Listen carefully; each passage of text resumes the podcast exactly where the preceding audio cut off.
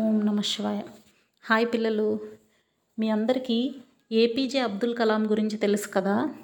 ఆయన లైఫ్లో ఒక ఇన్సిడెంట్ గురించి మనం మాట్లాడుకుందాం. ఇప్పుడు ఒకసారి ఒక రాకెట్ లాంచ్ చేసినప్పుడు జనరల్గా మీరు టీవీలో చూస్తుంటారు కదా, ఎస్ఎల్వి లాంచ్ అయ్యింది అన్నప్పుడు తర్వాత ఒక ప్రెస్ మీట్ పెడతారనమాట. పెట్టిన తర్వాత ఎవరు దాని ప్రాజెక్ట్ డైరెక్టర్, దాని హెడ్ ఎవరు ఉన్నారో ఆయన వచ్చి మాట్లాడతారు. మాట్లాడి దీనికోసం మేము ఇలా చేసాం అలా చేసాం దాని గురించి అన్నీ చెప్తారనమాట. అయితే ఒకసారి వీళ్ళు లాంచ్ చేసింది ఫెయిల్ అయిపోయింది మిషన్. ఫెయిల్ అయిన వెంటనే ఒక్కసారిగా మళ్ళీ ప్రెస్ వాళ్ళందరూ చుట్టూ చేరిపోతారు కదా. చేరిపోతే దానికి హెడ్ ఈయనే, ఎవరు, మన అబ్దుల్ కలాం. కానీ వాళ్ళ బాస్ వచ్చి ఆయన ముందు నిల్చొని సడన్గా, అంటే ఇంక అందరూ మాట్లాడడానికి వెళ్తుంటే ఆయన అక్కడ ఆపి ఆయన వచ్చి ఆయన ప్రెస్ అందరికీ ఆన్సర్ చేశారు. ఎందుకంటే ఒక రాకెట్ లాంచ్ ఫెయిల్ అయిందంటే కొన్ని crores of rupees government money involve అయి ఉంటుంది కదా, అవన్నింటికి ఆన్సరబుల్ అనమాట. అయితే టీమ్ని ఆయన ఆ టైంలో అలా సపోర్ట్ చేశారు. మీరే చెడగొట్టారు కదా, మీరు వెళ్ళి మాట్లాడుకోండి అనలేదు ఆయన. ఆయన ముందుకు వచ్చి ఆయన మాట్లాడారు వీళ్ళందరి కోసం. ఎవరెవరు ఏమేమి క్వశ్చన్స్ అడిగారో అన్నింటికీ ఓపిక్గా పాపం ఆయన ఆన్సర్ ఇచ్చారు. అప్పుడు అబ్దుల్ కలాం నేర్చుకున్నారనమాట, ఓహో లీడర్ అంటే ఇలా ఉండాలన్నమాట, ఏదైనా కష్టం వస్తే మన వాళ్ళ కన్నా ముందు మనమే వెళ్ళాలి అని. ఇదే కొన్ని రోజుల తర్వాత, మళ్ళీ కొన్నాళ్ళ తర్వాత ఇంకొక అది సక్సెస్ అయిందనమాట, ఇంకొకసారి లాంచ్ చేసినప్పుడు. అయితే అప్పుడు వీళ్ళు పిలిచారు ఆయన్ని మాట్లాడడానికి. లేదు లేదు ముందు మీరు పదండి అని చెప్పి టీం అందరినీ తీసుకెళ్ళి వాళ్ళతో మాట్లాడిపించాడు. సక్సెస్ వచ్చినప్పుడు ఆయన తీసుకోలేదు, టీంకి ఇచ్చాడు ఆ క్రెడిట్ అంతా. ఫెయిల్యూర్ వచ్చినప్పుడు ఆ బాధ్యత అంతా ఆయన నెత్తి మీద వేసుకున్నాడు. ఇది ఒక లీడర్కి ఉండాల్సిన క్వాలిటీ. ఇది అబ్దుల్ కలాం బుక్స్లో మీకు చాలా దగ్గర ఉంటుంది ఇన్సిడెంట్. ఇది మనం కూడా నేర్చుకోవాలి. రేపు పొద్దున్న మీరు అందరూ పెద్ద పెద్ద జాబ్స్ చేస్తారు కదా, లేదా పెద్ద పెద్ద బిజినెస్లు చేస్తారు కదా, మీ కింద చాలా టీం వర్క్ చేస్తూ ఉంటారు. వాళ్ళ తరపున ఎప్పుడు కూడా ఊరికే వాళ్ళ మీద పని రుద్దేశాం అన్నట్టు కాకుండా, వాళ్ళు తప్పు చేసినా దాన్ని మనం యాక్సెప్ట్ చేసి యాజ్ ఎ లీడర్ మనం దాని రెస్పాన్సిబిలిటీ తీసుకోవాలి. ఇది ఇప్పుడు ఇందులో ఎందుకు చెప్తున్నాను అంటే, నిన్నటి ఎపిసోడ్లో మీకు నేను చెప్పేటప్పుడు అకంపనుడు వచ్చాడని చెప్పాను. అందులో ఆ అకంపనుడు అందరు వానరులని చంపేస్తున్నప్పుడు వానరులందరూ కూడా పరిగెత్తుకుంటూ పారిపోయి వెళ్ళిపోతున్న స్టేజ్లో హనుమంతుడు వచ్చాడు. వచ్చి బాగా వీరోచిత పోరాటం చేసి అకంపనుడిని చంపేశాడు. చంపిన తర్వాత వీళ్ళందరూ వచ్చి అకంపనుడు చావుకి నువ్వే కారణం అని జయ జయధ్వానాలు చేయడం మొదలుపెట్టారు.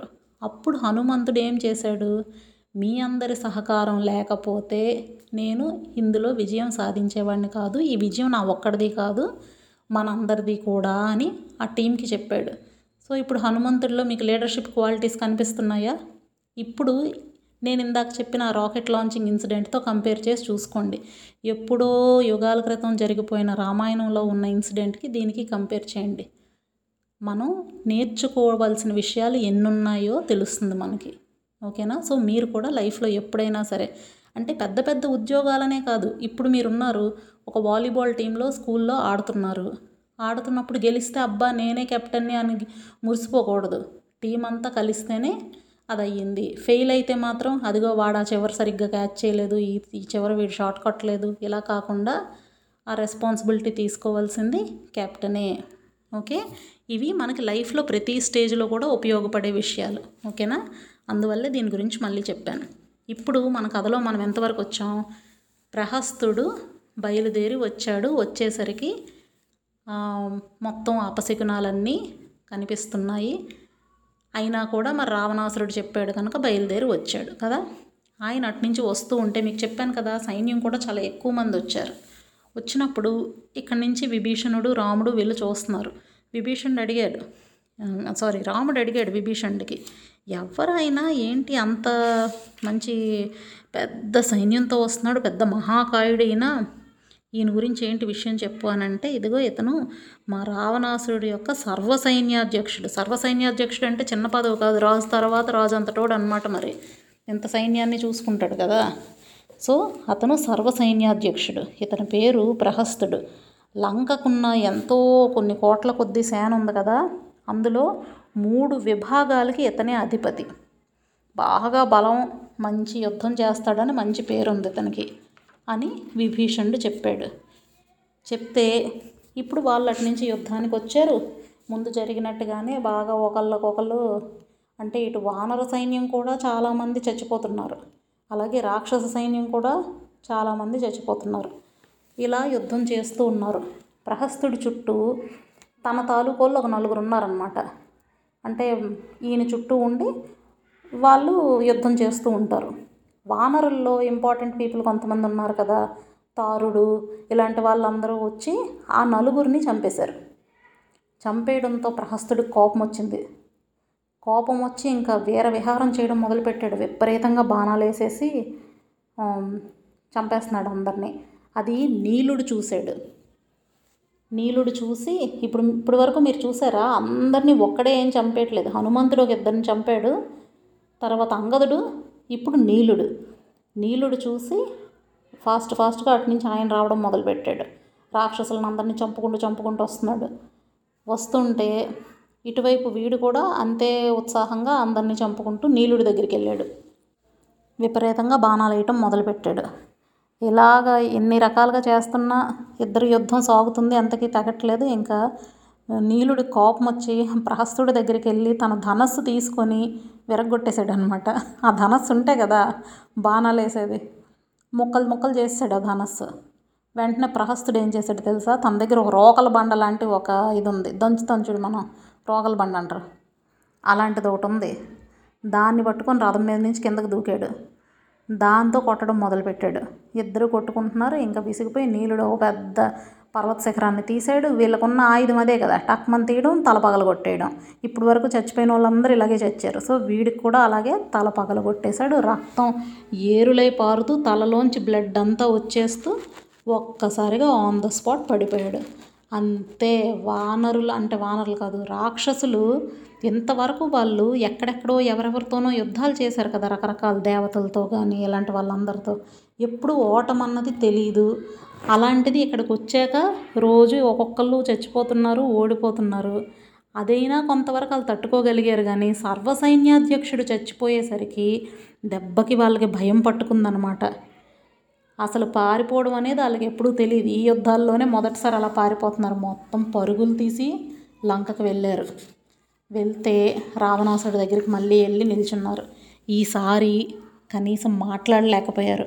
ఇంతకుముందు అయితే ఇదిగో మహాప్రభు వజ్రదంష్టుడు చచ్చిపోయాడు, ఇదిగో అకంపనుడు చచ్చిపోయాడు అని చెప్పారు. ఇప్పుడు కనీసం నోరు మెదపకుండా మౌనంగా నిల్చున్నారు.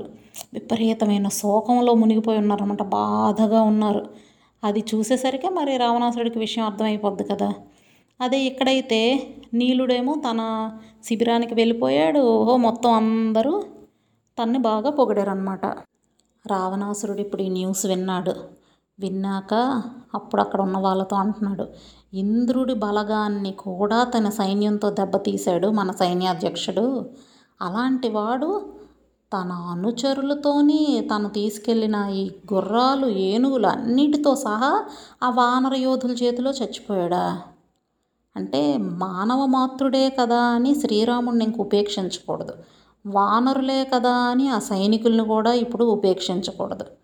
వీళ్ళ విషయంలో మనం ఇంకొంచెం కేర్ఫుల్గా ఉండాలి. అంటే వీడికి ఇప్పుడు తెలిసింది ఆ విషయం. ఫస్ట్ నుంచి అందరూ చెప్తుంది అదే కదా. ఇప్పుడు వాడు రియలైజ్ అయ్యాడనమాట. సో ఇంక ఇప్పుడు నేను ఏమాత్రం ఆలస్యం చేయకూడదు, శత్రువులు మొత్తం హతమార్చేసి ఎలాగైనా విజయాన్ని పొందాలి, కాబట్టి నేనే స్వయంగా వెళ్తా అన్నాడు. సో ఇప్పటి వరకు వాళ్ళు వీళ్ళు వచ్చి యుద్ధం చేశారు. ఇప్పుడు రావణాసురుడు తానే స్వయంగా వెళ్ళి యుద్ధం చేస్తాను అని అన్నాడనమాట. ఇప్పుడు సర్వసైన్యాధ్యక్షుడు బయలుదేరితేనే అంత సైన్యం అది వెళ్ళింది, ఇవన్నీ జరిగాయంటే సాక్షాత్తు రావణాసురుడు లంకాధిపతి అతనే బయలుదేరుతున్నప్పుడు ఎలాంటి సైన్యం బయలుదేరి ఉంటుంది, ఎంతెంత జాగ్రత్త తీసుకొని ఉంటారో మీకు నేను చెప్పక్కర్లేదు, మీ ఊహకే వదిలేస్తున్నాను.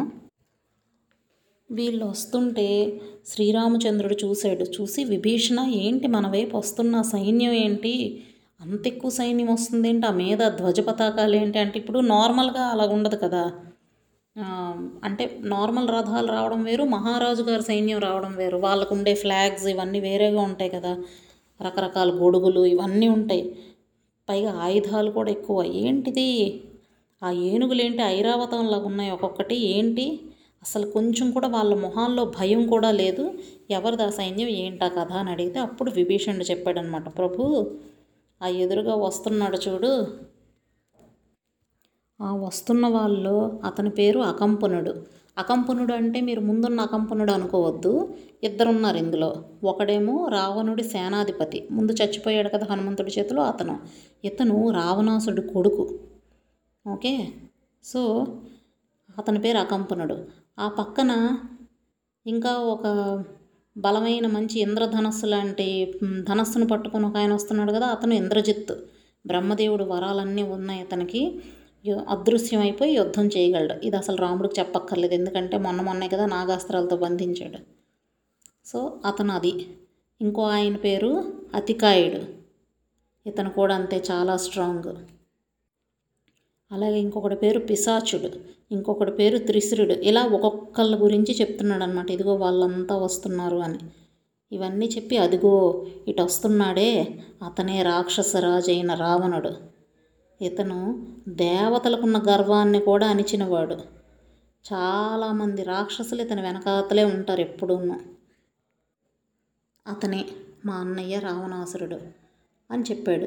చెప్పిన వెంటనే ఇప్పుడు రాముడు పరిస్థితి ఏంటి మీరు ఆలోచించండి. ఎందుకంటే ఇంతకుముందు మీకు గుర్తుందా, కొన్ని ప్రీవియస్ ఎపిసోడ్స్లో నేను చెప్పాను, దూరం నుంచి రావణాసురుడిని చూసిన వెంటనే సుగ్రీవుడు టక్మన్ అక్కడికి వెళ్ళి అతనితో ఫైట్ చేసి వచ్చాడు వెనక్కి. అంటే అతనికి అంత కోపం వచ్చింది. మరి అతనికే అంత కోపం వస్తే రాముడికి ఇంకెంత కోపం రావాలి? అసలు ఇన్ని అష్ట కష్టాలన్నీ గత 1 సంవత్సర కాలంగా పడుతుంది ఈ రావణాసురుడి వల్లే కదా. అప్పుడు చూసిన వెంటనే రాముడేమన్నాడు, వీడేనా వెధవా అనాలి, కానీ రాముడేమన్నాడో తెలుసా, అబ్బా ఇతనేనా రావణాసురుడు అంటే మహా తేజస్సుతో వెలిగిపోతున్నాడు, అసలు చూడలేకపోతున్నాం అతని వైపు. సూర్యుడు కాంతి వస్తే మనం సూర్యుడి వైపు చూడలేం కదా కాంతి వల్ల, అలా వెలిగిపోతున్నాడు అతను. రూపం దూరం నుంచి కూడా చాలా స్పష్టంగా కనిపిస్తుంది. అసలు ఈయన శోభ, ముందు శోభ అంటే ఈయనకున్న అంటే గ్లామర్ అనుకోండి పోనీ, మీరు చూడగానే అబ్బా అని మనకి అట్రాక్టివ్గా అనిపించడం, తేజస్సు ఏదైనా అనుకోవచ్చు. ఒక దేవతలు దానవులు వీళ్ళందరూ కూడా ఏమి పనికిరారు ఇతని దగ్గర అన్నాడు రాముడు. అంటే ఎదుటివాడిని కూడా, శత్రువైనా సరే అతనిలో ఉన్న మంచిని చూడగలిగిన వాడు. ఇదే రకంగా హనుమంతుడు కూడా అనుకున్నాడు, మీకు గుర్తుంది కదా, ఈ ఒక్క చెడ్డ క్వాలిటీ లేకపోతే ఇతను ఎంత గొప్పోడో అని. సుందరకాండలో హనుమంతుడు కూడా రావణాసురుడిని చూసిన వెంటనే అనుకున్నాడు, సరే ఇప్పుడు ఈ పాపాత్ముడు ఇన్నాళ్ళకి నాకు కనిపించాడు కాబట్టి, సీతను ఎత్తుకుపోయాడు కాబట్టి నేను ఇతన్ని చంపేస్తాను అని అన్నాడు. అంటే ఇప్పుడు రావణాసురుడు అటువైపున తన చుట్టూ ఉన్న వాళ్ళందరితో చెప్తున్నాడు, మనం మొత్తం అందరం కలిసి వచ్చేసాము, ఇప్పుడు లంకా నగరానికి రక్షణ లేకుండా పోయింది, మన ఇవతలకు వచ్చేయడం చూసి ఈ వానరులు టక్మన్ అటు వెళ్ళిపోయి మన లంకలోకి ప్రవేశించేసే అవకాశం ఉంది కాబట్టి మీరు ముందు అక్కడికి వెళ్ళండి, ఇక్కడ నేను ఈ యుద్ధం అది నేను చూసుకుంటాను, మీరు అటు వెళ్ళండి అని వాళ్ళందరినీ పంపించేశాడు అనమాట. సో వాళ్ళందరూ అతని ఆర్డర్స్ ప్రకారం వాళ్ళ ప్లేసులకు వెళ్ళిపోయి లంకను కాపలా కాయడం మొదలుపెట్టారు. రావణాసురుడు మెరుపు వేగంతో రావడం మొదలుపెట్టాడు యుద్ధం చేయడానికి.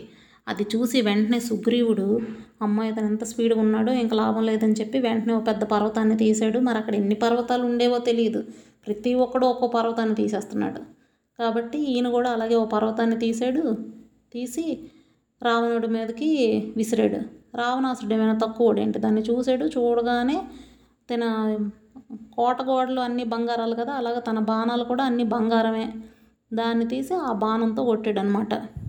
ఆ పర్వతం వెంటనే ముక్కలు ముక్కలు అయిపోయింది. తర్వాత ఒక బాణాన్ని తీసి సుగ్రీవుడి మీద వేసాడు. అదేమైనా తక్కువ పవర్ కాదు కదా రావణాసురుడు బాణం.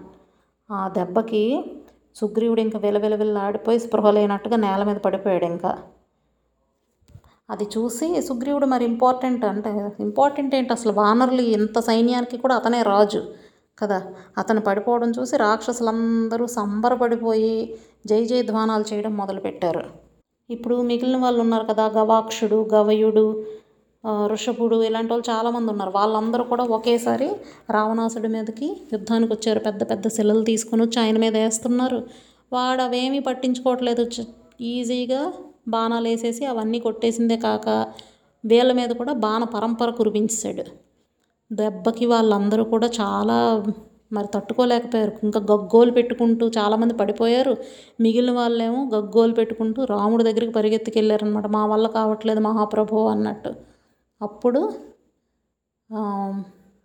శ్రీరాముడు యుద్ధం చేయడానికి రెడీ అయ్యాడు. అప్పుడు లక్ష్మణుడు అన్న దగ్గరికి వెళ్ళాడు.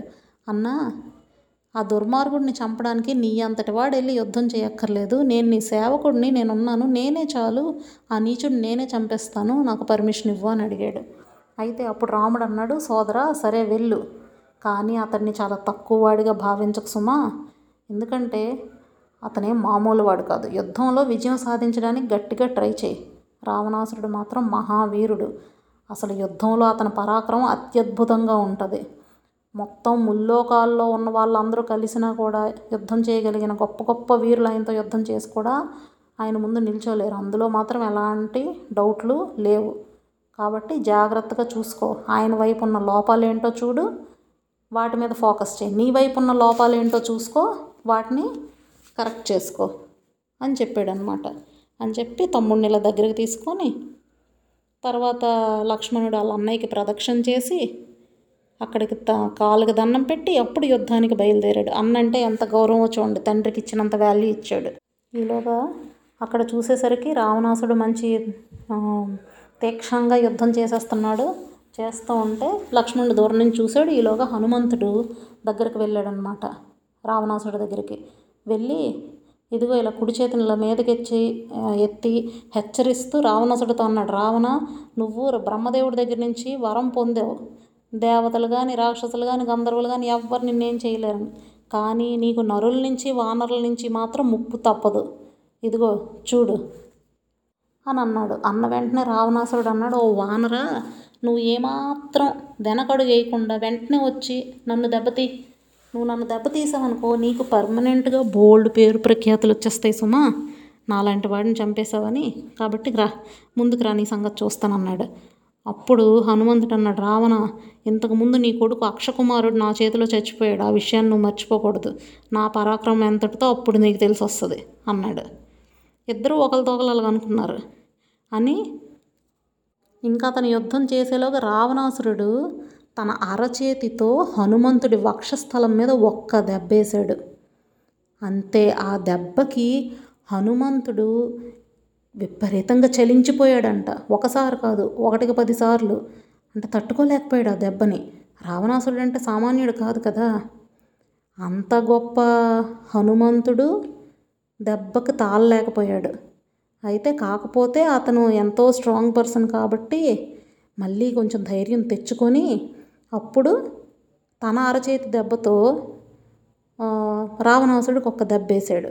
ఇప్పుడు అతను కూడా అసలు తట్టుకోలేకపోయాడు, భూకంపం వస్తే పర్వతం ఎలా కదిలిపోతుందో అలా అయిపోయాడు. అంటే ఇద్దరు ఒకళ్ళని మించిన వాళ్ళు ఒకళ్ళు అనమాట. హనుమంతుడు కొట్టిన వెంటనే మాత్రం ఈ దేవతలు పైన అందరూ ఉన్నారు కదా, సిద్ధులు ఋషులు వీళ్ళందరూ చాలామంది లైవ్ టెలికాస్ట్ చూస్తున్నారు కదా ఆకాశంలో నిల్చొని, వాళ్ళందరూ ఓహో హర్షధ్వానాలు చేశారంట. మనం ఆడియన్స్ లాగా కూర్చొని క్రికెట్ అవుతుంటే చూడు, ఒక్క బాల్ మంది కరెక్ట్గా అయితే ఓహో చాలా ఆనందపడిపోతాం కదా, ఆ టైప్లో. ఇప్పుడు రావణాసురుడు అన్నాడంట, వానరా వెరీ గుడ్, నువ్వు నాకు శత్రువే అయినా సరే నీ పరాక్రమాన్ని మాత్రం నేను మెచ్చుకుంటున్నాను, ఎందుకంటే నీ దెబ్బకి నేను ఇలా చెల్లించాను కాబట్టి వెరీ గుడ్ అన్నాడంట. అప్పుడు ఆయన అన్నాడు, రావణ నా దెబ్బకు నువ్వు ఇంకా బతికున్నావు చూడు, అది అసలు నా పరాక్రమానికి అవమానం, నేను పుట్టిన తర్వాత నువ్వు మళ్ళీ లేచి మాట్లాడుతున్నావు కాబట్టి ఇంకొకసారి నిన్ను కొడతాను, అప్పుడు ఆ దెబ్బకు నువ్వు చచ్చిపోతావు అని అన్నాడు. ఆ అండంతోనే రావణాసురుడు కోపం వచ్చి ఏంటి వీడు బాలకు అసలు వేషాలు వేస్తున్నాడని చెప్పి ఒక్క దెబ్బ వేసాడు హనుమంతుడికి.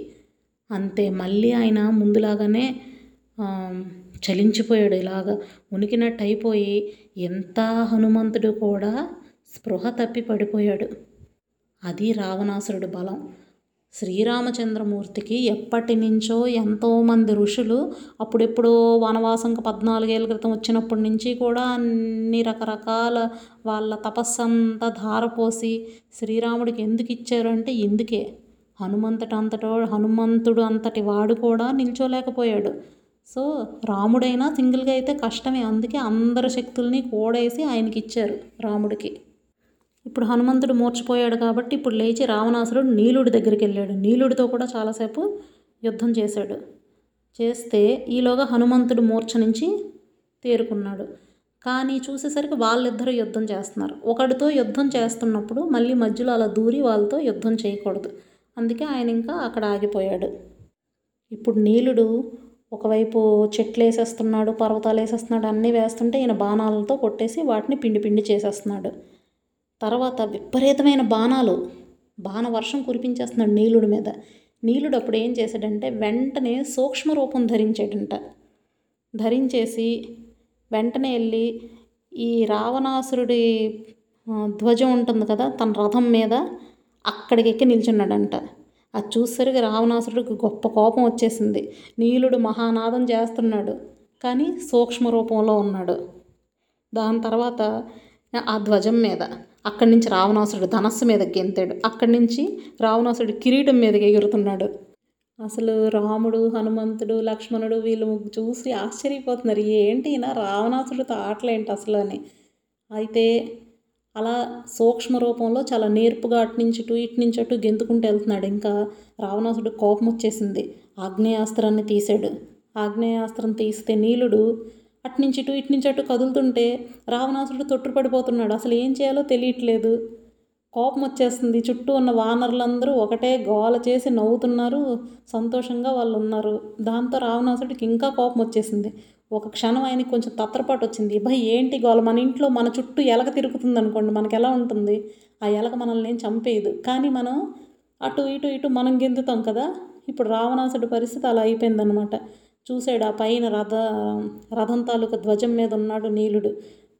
చూసి, ఓ వానరా, ఇంతవరకు తెగ గెంతావు కదా, సరే ఇప్పుడు నా ప్రభావం చూడు, ఆగ్నేయాస్త్రాన్ని నీ మీద వేస్తున్నాను, ఎలా తప్పించుకుంటావో నేను చూస్తాను, నీ గారడీ విద్యలన్నీ నా దగ్గర పనికిరావని చెప్పి రావణాసురుడు ఆగ్నేయాస్త్రాన్ని సంధించి ఇతని మీద విడిచిపెట్టాడు.